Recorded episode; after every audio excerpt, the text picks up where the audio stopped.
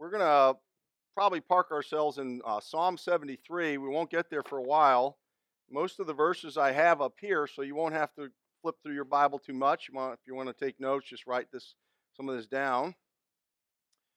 Um, I'm excited about the next chapter. We're going to make a conclusion, draw a conclusion on the laver today. Um, just want to make sure I got. Uh, okay, so just a little recap of last week. Uh, try to be as brief as possible. If you remember, the Lord, before the, the night of the Lord's Supper, he took that bowl of water and he washed the feet of the other disciples. And he says to them that you're clean, but you got to keep your feet clean. So he tied it back to the laver with those priests when they were when they were laboring for God, serving God, fellowshipping with God. They were clean already. But God said you got to keep your feet clean because they'd get dirty, obviously, at the work of the Lord. So, uh, a good example to us is the Lord was teaching his disciples that the Word of God would keep them clean in, in, in conjunction with the Holy Spirit. That's what he was teaching them. But there's still more to this because we still haven't answered the question about the brass and the combination of the water and the brass and the laver. Every detail matters to God. And I found I have found this statement fascinating because we already know that the, the laver that's filled with water was made of brass. Remember, there's only two art, two pieces of furniture made out of brass: the altar, which was judgment, and then this uh, piece, the laver being made out of brass, was also a picture of judgment to some degree. And so we got to understand better what that means, and we'll dig deep into that this morning. But this is what I've always been fascinated by. And he made the laver of brass and the foot of the brass of the looking glasses of the women assembling. So, in other words, he took the mirrors, this the brass that they used was a type of mirror. And he, he took it, gathered it from the ladies, and then he, he they melted it and they made themselves the laver out of the looking glasses. Eh, and I, I always found that was fascinating because if you think about the water as a type of word, and then you think about brass being also a mirror, a reflector. Every time those priests went in there to clean their hands and their feet, they saw a reflection of themselves. It's important. They had to see it, not only was it a reflection, it was a magnifier. They looked in that thing and they had to say, Whoa. Every time we approach the Word of God, we look into the Word of God, we see ourselves as we are. That's important because when you see your Adamic nature, there's something wrong. And you begin, as you study the scripture, to see yourselves, you begin to see the image of God. And in that, as you see that image of God, and you, you begin to be in conflict with yourself.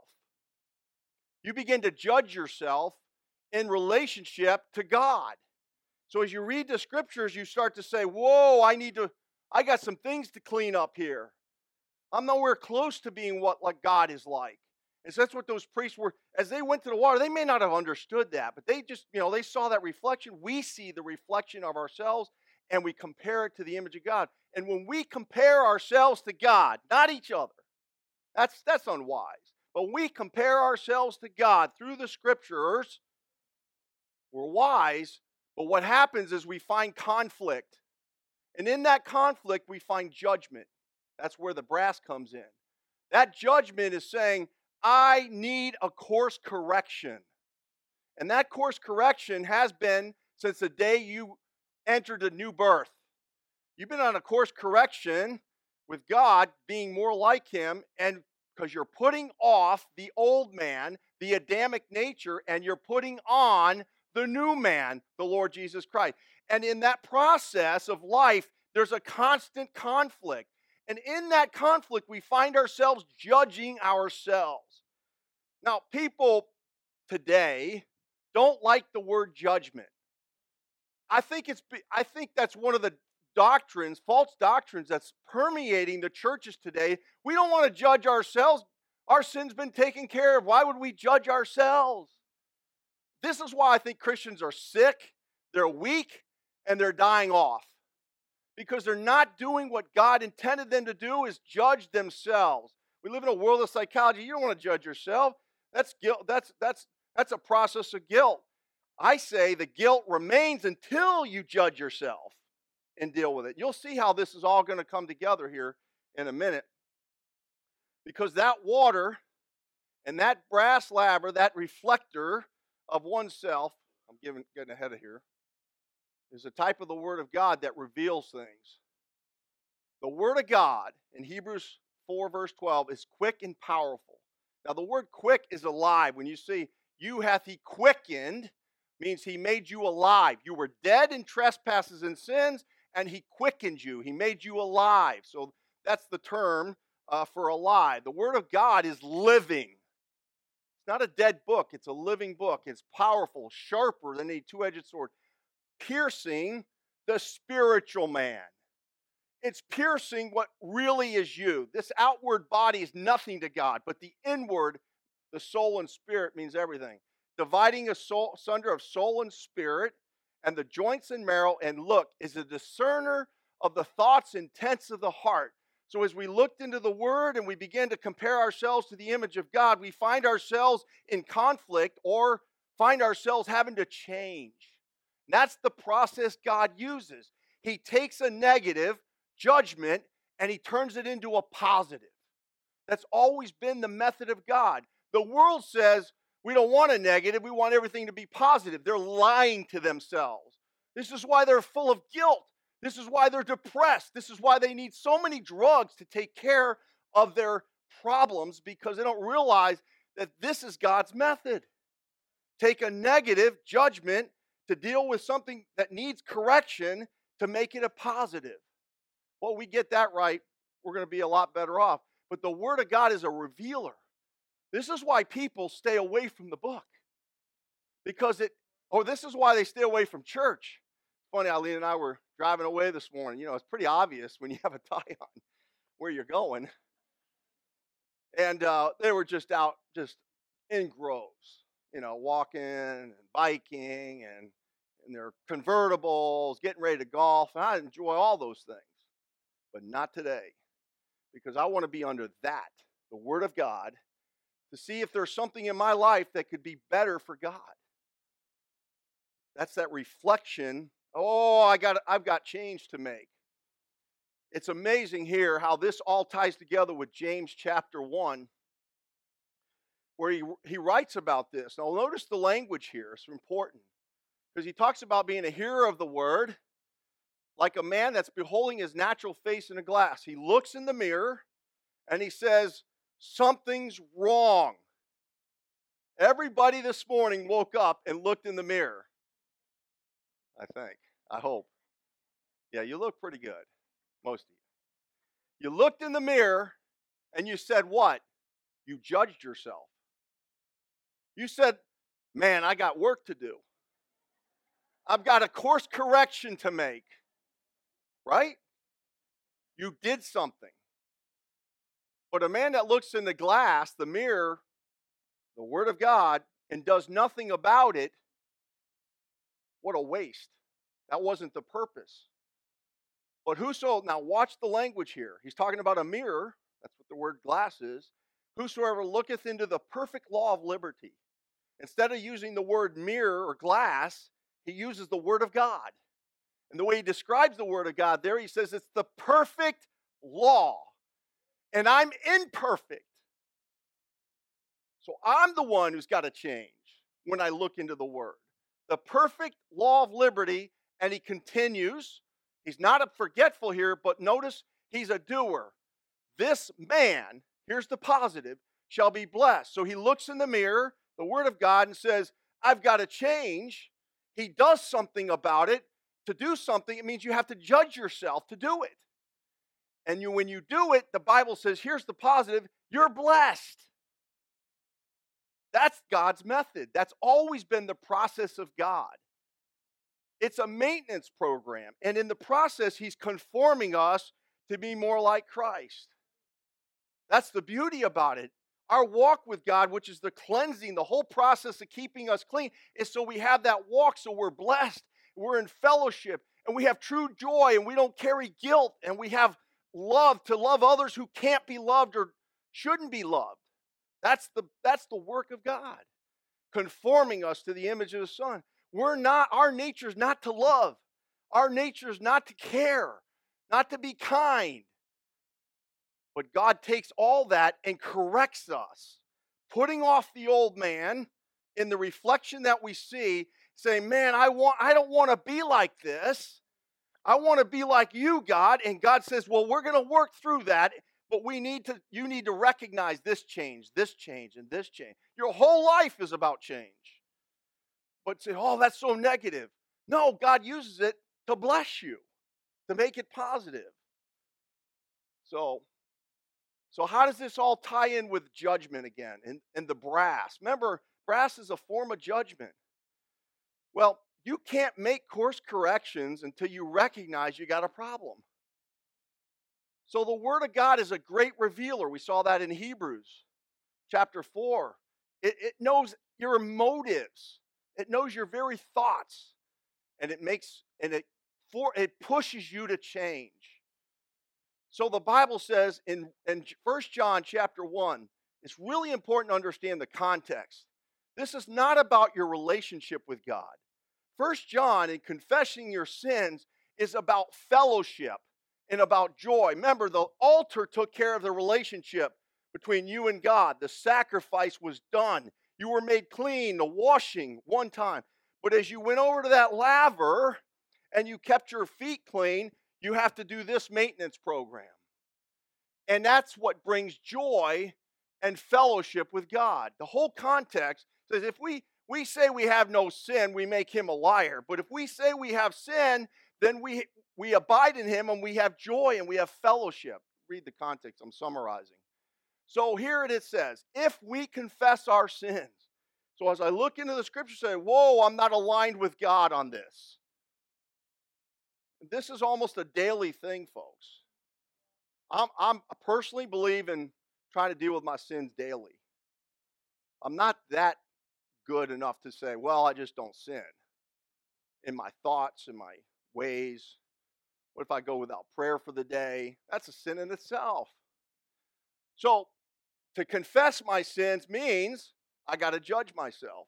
How do I judge myself? Do I compare myself to any of you? Well, that'd be foolish.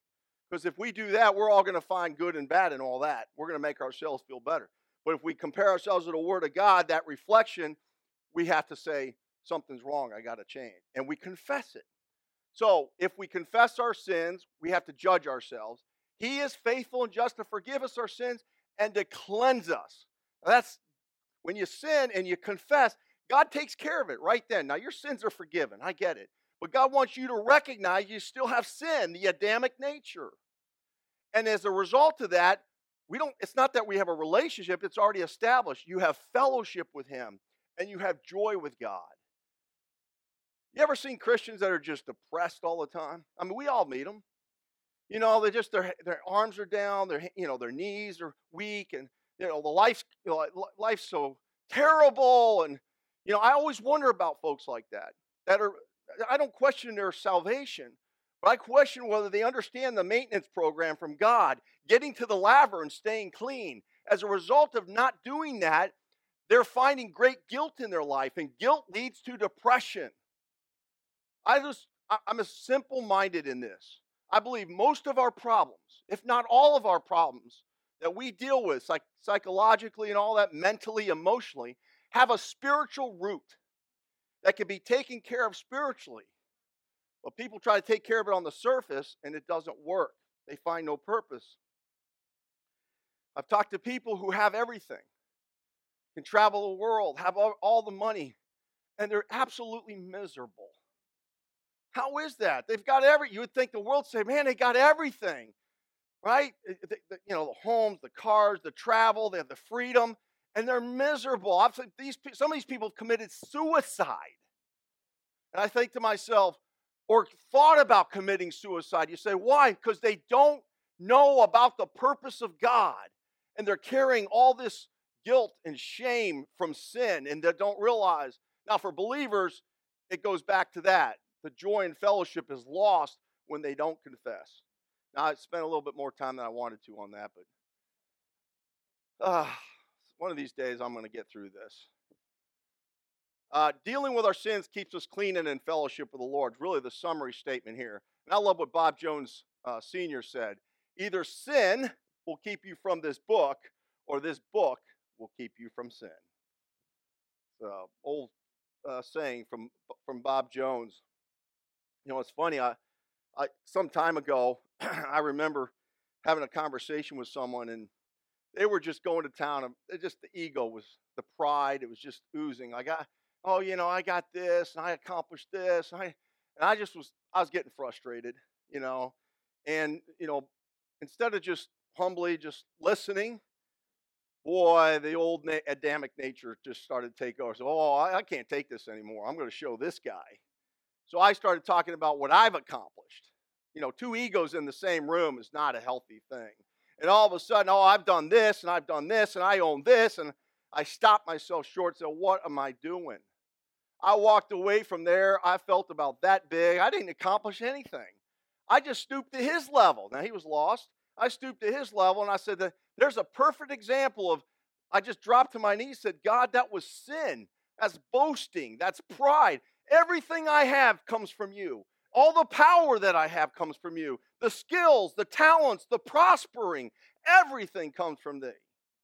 It's like Pilate saying to Jesus says, "Don't you know I have the power to crucify you?" He says, "You have no power unless it be given to thee from above."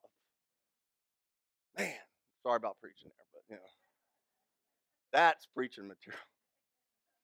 So now we're going into chapter 2. And uh, so this is 10, our 10th week. There's no way we'll do this in 20 weeks. Um, but again, this is where it gets really interesting. Spiritually, I need you to put your spiritual thinking caps on here because that's what this is about. We're entering into the holy place. And we got to talk about the conditions on the outside before we talk about going into the holy place. Now, we've talked about it, but just as a reminder, they worked in conditions and you have to relate this now spiritually to the conditions you work in in the world, in ministry, family, everything. And you just kind of you, you'll see the correlation here, but they worked in dirty conditions. It was dusty, it was hot, it was uncomfortable, it was repetitive, it was demanding. And sometimes Christianity is just that way. Someone said it, and I thought it was perfect. Ministry can be messy. And anybody who spent time in ministry, and I mean really giving themselves over to help people, will find themselves that it's, it can be messy at times, sometimes miserable. I tried to help people with my wife, and I said, We're going to have a second chance ministry. Now, there's no more second chance ministry. We were bringing people in that had a lot of problems, and, you know, we just realized we're probably not equipped to handle that. This is by the grace of God that I, some people can and some people we couldn't. But we, we brought people in and found ourselves just frustrated. I mean, people just, you know, you give them everything. You take care of them. You, you put them under the word. You, you give them every opportunity, but they still choose sin. And over and over, they finally you say, hey, I, I'm not going to carry you. I'm not going to hold your hand. You got to do this on your own. And when they choose not to, it's very discouraging because your whole goal is to see them know Christ and to walk with them. And you say to yourself, "Man, I don't feel like doing this anymore. I don't want to I don't want to help people." Dusty, hot, uncomfortable, repetitive, demanding, but God says that's he says you just need to find a place to get some rest. And then I'll get you recharged so you can go out there and do it again. Because if you don't learn where to get rest and where to get close to God and where to get His power, you will not continue in ministry. You won't continue in serving God. You won't be faithful to God because these conditions are real. The conditions lead to discouragement. Have you been there? Yes, we all have. I think it's one of the greatest weapons used by Satan to discourage you, to get you out of doing things for God flesh. You get worn out, burn out physically, mentally, emotionally. You find this routine, that hardness that kicks in, like, oh, I just do, you know, we get up Sunday morning, we go to Sunday school, we go to Sunday. Uh, the other day we were going to church. They said, "You're going to church again?" Somebody was visiting with us. You're going to church again? Yeah, we're going again. Want to come with us? And they did. So they didn't have a choice. But, anyways, boredom, heart not in it. You know, that happens at times. You know, you just, you kind of go through the motions. These are real conditions that Christians face, uh, whether they're in full time ministry or part time ministry or ministry in any aspect. These are the things. As I said last week, you have three enemies the world is against you, the devil is against you, and your own flesh is against you. Now, how's that for positive preaching? But I got something good news. Romans 8:31 says, "If God be for you, who can be against you or against us?" So yeah, they're against us, but God's greater than all those, and He could go, He is for us in all these things. But you got to learn how to find that place with God to get the rest to be able to do these things without ending up quitting or overcoming the, these difficult conditions. Let's see here. What's happening? All right. So here's where you enter into the holy place. Now, the holy place was also known as the sanctuary. And uh, we're going to conclude on Psalm 73 for a reason. But the holy place is found in Exodus chapter 26 and Hebrews chapter 9. It clearly indicates the outer tabernacle, the holy place, and the most holy place. This compartment is where most of the priests spent their time after they were uh, doing the outside work of the tabernacle. They would go in here and they would find respite, they would find something special. So I'm going to kind of think of this in the spiritual realm. You're a spiritual, if you're born again, you have the Spirit of God dwelling in you. You are a spiritual man, the Bible says, so that He would grant you, according to the riches of His glory, to do what? Be strengthened with might. So, this is important to go into the holy place to be strengthened with might. How? By His Spirit. Where? In the inner man. Now, you're made of body, soul, and spirit. You're a spiritual creature, Trinity, just like God, the Father, the Son, the Holy Spirit. And so there's the, the, the, the physical, outward parent can wear down, but you find yourself in the spiritual realm trying to connect with God. And the place to connect with God is going to be in the holy place, the sanctuary. It's time from with God.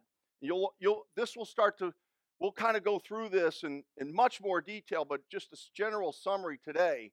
And that's found in Ephesians 3, verse 16. So again, strengthened with might, something we need daily by the Spirit in the inner man, the spiritual man. So here's the holy place. As if you were to pull back the all the curtains that were covering uh, the holy place and the most holy place, there were four coverings. We won't get into all that uh, yet. We might at some point. But uh, obviously, they created some sort of cooling system by doing that. But nevertheless, it's a place to discover the beauties and perfections of God. The outside was ugly. The outside tabernacle had no appeal to it. It was bloody, it was ugly. But as they entered into the holy place, the whole perspective changed. It was beautiful, it was lined with gold. It had all the colors the blue, the red, the purple, the white. And, and, and then you had the, the instruments there, each detailing something beautiful. And eh, this was a place of refuge for those priests, but a place of refuge for us to grow spiritually. I want you to think of it this way put your thinking, spiritual thinking caps on. When those priests were working on the outside in the bright sun in the wilderness, what happened to those pupils? They went to nothing, to not allow too much sun in. So as soon as you go from somewhere really bright to somewhere that would be somewhat dark, remember the only source of light was the candlestick. It didn't it didn't bear a lot of light. It didn't like a lot of lumens as they would call call it. So as they went in from this bright light and their eyes, their pupils being small, they would go what happens when you go into a dark room? You can't see anything. You're, it's pitched on. Even if there's a little bit of light on you, still your eyes can't adjust. So it would take time. As they entered in, it would take time for their eyes to open up and to begin to see the things of God. And thus it is with our life. As we enter into the holy place, we can't see very clearly. especially in the beginning. But as time goes on, we, our eyes begin to open more and more and more, and we begin to see all the perfections of God and all the details that He and all the beauty of God. But it takes time. God's not going to give that all to you at once. He's going to give that to you over a lifetime. And so, thus it was the priests as they went in, they, they probably could barely see, but as time went on, they could begin to see all the details of the, ta- the showbread table and then the candlestick itself. And then they would have that, the smell, the sweet smell coming off the golden altar of incense. And, and there, there was quietness like nobody's business. It was quiet in there to the point of deafening quiet. You ever been in a place where it's so quiet you can hear everything in your, your mouth, your, your, your own self? But sometimes that's where we need to go. It's a place to grow spiritually. It's a place to, to get to know God. In Matthew 11, Jesus said, Come unto me, all that you labor and are heavy laden, and I will give you rest. Now, I realize it's a salvation type context there, talking about people that were lost to come and get rest. But it's for believers that are saved also who need rest. They need to find the place of rest. And here he says, Take my yoke and learn of me, for I'm meek and lowly. You shall find rest unto your souls. God wants every believer who labors for him to find rest. And the place of rest is found in the holy place, the inner man, the spiritual man. That's where he's strengthened. That's where he finds the perfections of God and the beauty of God. Are you guys with me on this one? Oh man, I feel I'm out here on an island. As we study out the holy place and all its instruments, we'll discover that it's the place God has provided for his people to find rest from their labors. If you don't, you will not continue for God. If you don't learn to connect with God and how to connect through the table of showbread, through the golden candlestick, through the golden altar, in the holy place, you will not survive your Christian walk. It's impossible. God meant it to be this way, and that's why He brings out all the details of the holy place, because it's there where we learn about God. We learn, and you'll see here the table of showbread, what it means, the golden candlestick, and the altar of incense. These are powerful pieces of furniture that help us in knowing God. We talk about the table of showbread. Exodus 25 and Leviticus 24. What's it going to teach us? It's going to teach us that it's not only about the written word, but it's about the incarnate word. It's all about that's where you feasted on the word of God. You feast on the scriptures, just like Mary and Martha. You remember those two? Martha, what was she doing? She was encumbered about, burdened by her duties. And there was Mary, what was she doing? Sitting at the feet of Christ, feasting off the word of life. Feasting, learning. One was laboring and frustrated, and Martha, Martha, as Jesus said, Martha, Martha, thou art cumbered and full of care. Or careful, full of care. She missed it. He said, Mary hath chosen the good part. What did Mary do? She sat at the feet of Christ and learned to feast. One was frustrated and one was filled with joy because she learned where to go and rest. That's what the table of showbread will be all about the golden candlestick, that light source, the only light source in the entire place, was found there. It may not have been bright, at least the moment you walked in. As time goes on, that light became brighter and brighter. How many been saved for a while? All of a sudden, the things you see now, you're saying, whoa. But sometimes you get to take that for granted. You know, you got to remember when you were a new believer and you started hearing truths, some of these truths for the first time, you said, whoa, I get it, like your excitement and the joy it brought. And then years later, you're like, yeah, I've heard that before. True? That's not what God intended. He wants you to be excited about it all the time. And that's where the Holy Spirit comes in.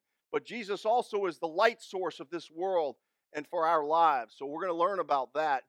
And then the golden altars that that's that frankincense, that altar of they call it the art of apothecary which is the art of perfuming, where they would lay it onto the altar as burning. and it would bring forth the smell. That was picture of the believer's prayer life.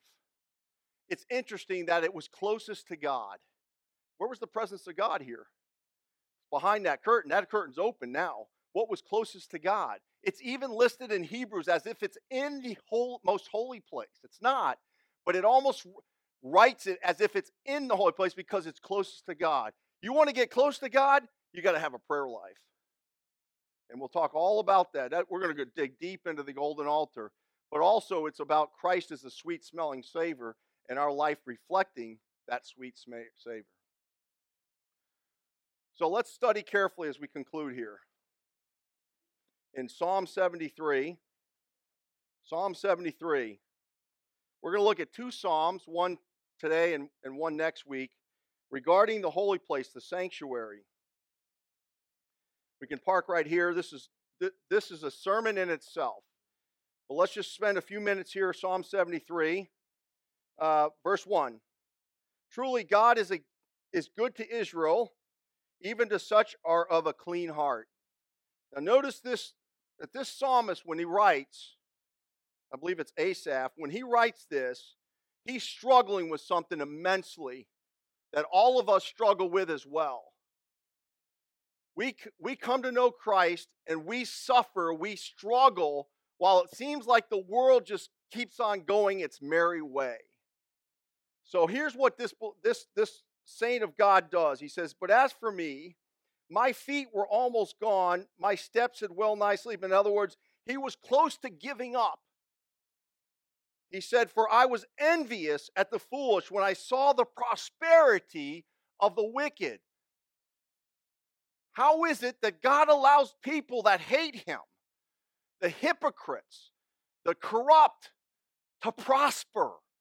I mean, I, I don't know about you, but isn't that just don't we want to pray? Does God just do something to shake their world that they know that you're God? And God just lets them go, lets them continue on their merry way. And yet, in my old world, I'm struggling. And that's what happened to this saint. He said, hey, verse 4, they have no bands. They, they, got, they got no issues. They got nothing constraining them. Verse 5, they are not in trouble as other men. Now we think that, by the way. But then you get into their world that they're just, they're just, they're, they have no life. They got no purpose. They're scared to death.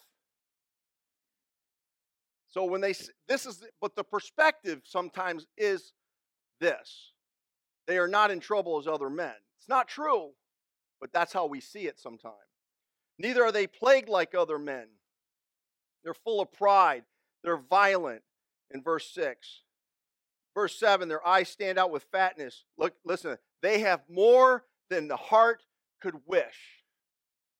So this saint's going, they've got it made. And I'm, as you see here, struggling. Verse 12, these are the ungodly who prosper in the world they increase in riches. Verse 14 For all the day long have I been plagued and chastened every morning. Sometimes we feel like that as believers. You know, it seems like God's correction in our life to make us more like Him is a process that is not easy. It's painful at times. And the scariest thing to hear is, is when you a preacher's up there telling you you're going to suffer to get closer to God. Who wants to hear that? I, I, I, the last thing I want is a trial. But the trial's necessary for me to understand God's ways because of my nature. So God has to do that in order for me to see and understand Him. But that's God's process with us. And a lot of Christians, well, I'm out. I'm, I'm done.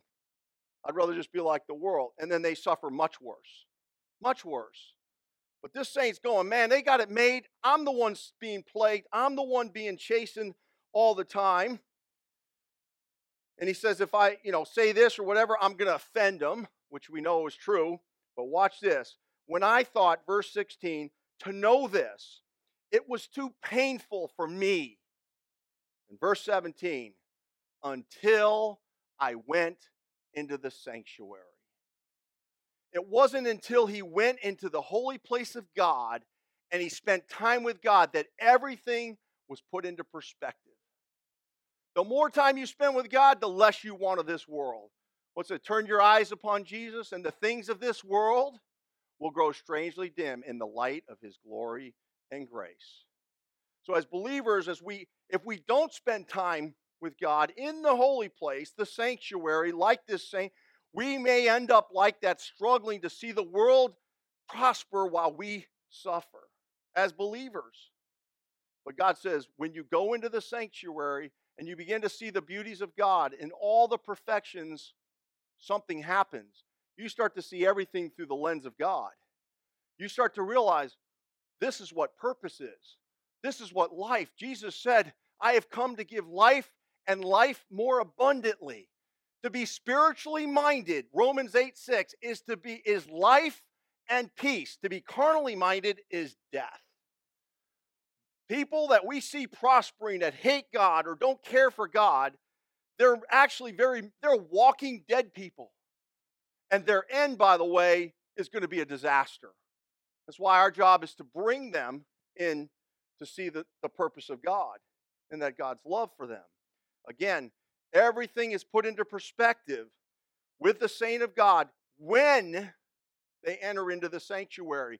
If they stay out of the sanctuary, the showbread, the altar of incense, the golden candlestick, they start to grow weary and they'll quit. Or they'll give up and their heart won't be in it anymore. So, as believers, may God help us to enter into the sanctuary to learn, which we will in these next few weeks, how important that sanctuary is for every believer, for every day.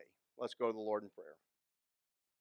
Father, we thank you for the holy word of God. Help us, Lord, to better understand the purpose of the holy place, the laver, of course, but the holy place is a place to get to gain rest, to find and discover the beauties of God, to know the perfections of God, to help us to understand our purpose, to understand your purpose for our life, and to know our end that our end is with you for all eternity. May God, you help us to give that eternal perspective versus a temporal perspective. And may you bless the hours we enter into worship. May Christ be lifted up. May you give unction unto our pastor as he preaches the word of God. And may you draw all that are present closer to you. We pray in Jesus' name. Amen. If you would like to know more about the Lord Jesus Christ, you may contact us at the church website, gospelbaptistchurch.com or you can go to Facebook and type in Gospel Baptist Church, Bonita Springs, Florida. Also, you could call the church office at 239 947 1285. Thank you, and God bless.